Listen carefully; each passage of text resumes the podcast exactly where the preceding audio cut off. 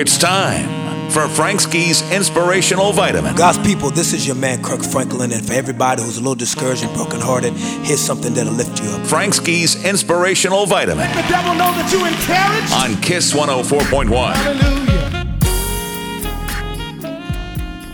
Hey everybody, it's Frank Ski, and it is time for your inspirational vitamin. And I've got a question for you.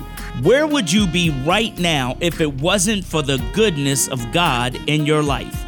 Let me say it again. Where would you be right now if it wasn't for God's goodness over your life? Now, some of you all may say, Frank, I'm not doing so well right now. Well, friend, I gotta tell you, what you're going through isn't the worst thing you could be going through.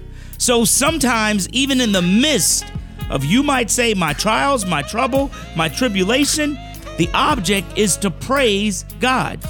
God has blessed you. And the key to keep getting blessed and to even getting more blessed, or maybe if you're going through a situation right now that is not so favorable, the key is praise. Praise is the thing that ignites God's favor over your life. Now, some of you all do a lot of praying, and I've always said, make sure you pray. But on the same side, you also got to praise. Prayer and praise.